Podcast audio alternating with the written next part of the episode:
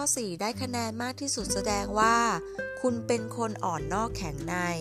เป็นนักสู้ที่คิดแล้วลงมือทำอย่างตั้งใจเสน่ห์อยู่ที่ความต่าง ถึงแม้ภายนอกจะดูอ่อนโยน แต่ภายในเป็นคนเข้มแข็ง คนแบบนี้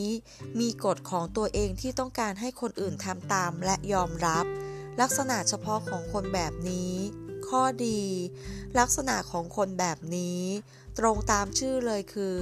ซ่อนจิตใจที่เข้มแข็งไว้ภายใน แล้วห่อหุ้มเปลือกนอกด้วยความอ่อนโยน ภายในที่ว่านี้ ก็คือเชื่อว่า การคิดและตัดสินใจด้วยสมองของตัวเองเป็นเรื่องสำคัญ คนแบบนี้มีความรับผิดชอบต่อหน้าที่ รักอิสระ และเป็นคนที่พึ่งพาได้ทุกสถานการณ์ ข้อเสีย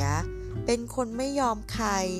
บางครั้งเรื่องก็บานปลายจนแก้ไขอะไรไม่ได้ แล้วหมกมุ่นอยู่กับการคิดอะไรเลื่อยเปื่อยไร้เหตุผล ด้วยเหตุนี้ เขาจึงไม่ค่อยฟังคนอื่นพูด แต่จะคิดเองเออเองและตกอยู่ในวังวนแห่งความทุกข์ นิสัยการแสดงความโกรธด้วยบุคลิกภายนอกที่ดูเป็นคนสุภาพอ่อนโยน จึงมักจะถูกคนอื่นเอาเปรียบอยู่เสมอ และสะสมกลายเป็นความเครียด เป็นคนที่เคารพกฎประจำตัวที่ตัวเองตั้งขึ้น ดังนั้นถ้าต้องฝืนใจทำอะไรที่ตัวเองไม่ชอบก็จะผิดหวังอย่างรุนแรง มีความคิดตัวเองเป็นที่ตั้ง ปรับตัวไม่เป็น รับไม่ได้หากไม่เป็นไปตามกฎของตัวเอง ระแวงสงสัยคนอื่น คิดเองเออเองว่า ทุกคนน่าจะคิดอย่างนั้น คิดว่า ความคิดของตัวเองถูกต้องเสมอโดยไม่มีเหตุผล ไม่ค่อยฟังคนอื่นพูด ไม่เก่งเรื่องการจัดการเรื่องต่างๆ สิ่งที่ซ่อนอยู่เบื้องหลังความโกรธ เวลาคุณรู้สึกโกรธจะมีคำบางคำซ่อนอยู่เบื้องหลังความโกรธนั้น เช่น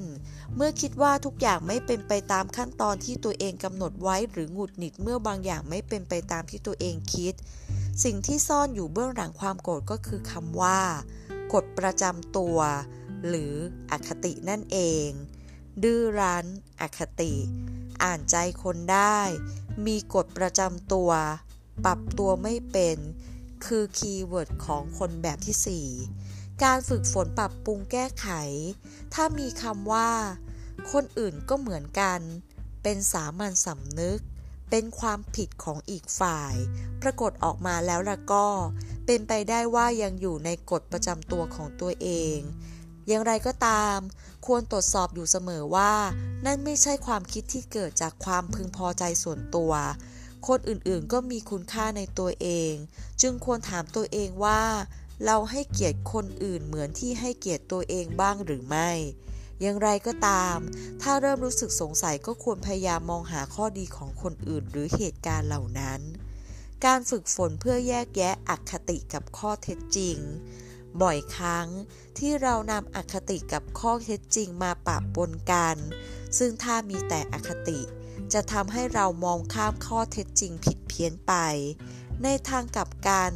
ถึงแม้จะมีอคติบ้าง แต่ถ้าได้รับข้อเท็จจริงที่ถูกต้องก็ไม่เป็นไร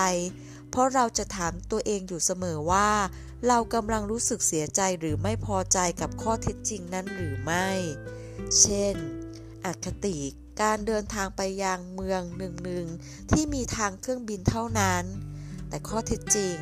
การเดินทางไปยังเมืองเมืองนั้นนอกจากเครื่องบินแล้ว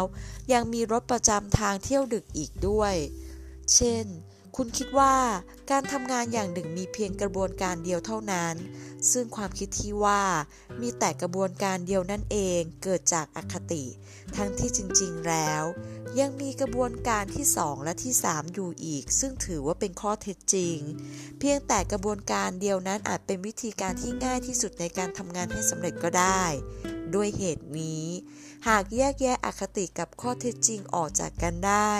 เราก็จะเผชิญหน้ากับเรื่องราวต่างๆ อย่างเป็นกลางได้นั่นเอง การสังเกตแยกแยกแยะคนแบบนี้ ทั้งที่ปกติเป็นคนสุภาพเรียบร้อย แต่เมื่อไฟแห่งความโกรธประทุขึ้นมาเมื่อไหร่ความอคติดื้อรั้นหัวชนฝาก็จะปรากฏออกมา จนทุกคนต้องประหลาดใจเลยทีเดียว นอกจากนี้ ความมั่นใจว่า ฉันคือฉันทำให้คนที่รอบข้างพูด เขาก็จะทำทีว่าฟังแต่ไม่สนใจ วิธีรับมือกับคนแบบนี้อย่างเหมาะสม ถ้าในฐานะหัวหน้า เนื่องจากคนแบบนี้จะให้ความสำคัญกับวิธีการทำงานและพื้นที่ของตัวเอง ดังนั้น ต้องระวังอย่าเผลอล้ำเส้นเข้าไปจะดีกว่า นอกจากนี้ เขายังยึดความเห็นตัวเองเป็นใหญ่และไม่ยอมรับฟังความคิดเห็นของลูกน้องอย่างเราด้วย ในสถานการณ์แบบนี้ ควรปล่อยไว้สักระยะหนึ่ง แล้วหาจังหวะดีๆ เข้าไปเสนอความคิดเห็นภายหลัง ในฐานะลูกน้อง คนแบบนี้จะยึดติดอยู่กับวิธีการของตัวเองและวิสัยทัศน์แคบ ถึงจะให้คำแนะนำว่าพวนเปิดวิสัยทัศน์ให้กว้าง เขาก็จะดื้อเงียบและไม่ยอมทำตามอยู่ดี ด้วยเหตุนี้ แทนที่จะชี้ให้เห็นภาพโดยรวม คุณควรค่อยๆอธิบายให้เขาฟังไปทีละขั้นตอนจะดีกว่า การบอกให้เขาเปลี่ยนวิธีการอย่างทันทีทันใดนั้น อาจทำให้ถูกต่อต้าน ดังนั้นควรเริ่มจากก้าวเล็กๆ ก่อน โดยการเปลี่ยนจากเรื่องเล็กๆ เพียงหนึ่งเรื่อง ในฐานะเพื่อน ถ้าคบกันนานๆ หรือ เชื่อถือไว้ใจกันแล้ว ก็จะคิดได้ว่าอีกฝ่ายก็มีเหตุผลของตัวเองเช่นกัน กล่าวคือ คนที่มีกฎประจำตัวนั้นก่อนอื่นควรยอมรับ ส่วนที่ถูกต้องของเขา แทนที่จะชี้ให้เห็นความคิดที่ผิดพลาดเพื่อให้เขาใจเลนลงและพูดคุยกันได้ ในฐานะคนรัก เมื่อถูกบังคับ ถูกตำหนิหรือวิพากษ์วิจารณ์ คนแบบนี้ก็จะต้องการตอบโต้ด้วยคำพูดแบบเดียวกัน สิ่งสำคัญที่จะเลี่ยงการทะเลาะวิวาทได้ก็คือ ต้องละความมีทิฏฐิหรือความต้องการเอาชนะอีกฝ่ายทิ้งไป แล้วแสดงให้เขารับรู้ว่า เรายอมรับฟังความคิดเห็นของเขา ด้วยคำพูดว่า จริงด้วย ตามนั้นเลย อาชีพและหน้าที่ที่เหมาะสม คนแบบนี้มีวิธีจัดการเรื่องต่างๆ ในแบบของตัวเอง มีกฎของตัวเอง จึงเหมาะกับงานที่ต้องการความเป็นเอกลักษณ์อย่างเชฟ นักทำขนมหวาน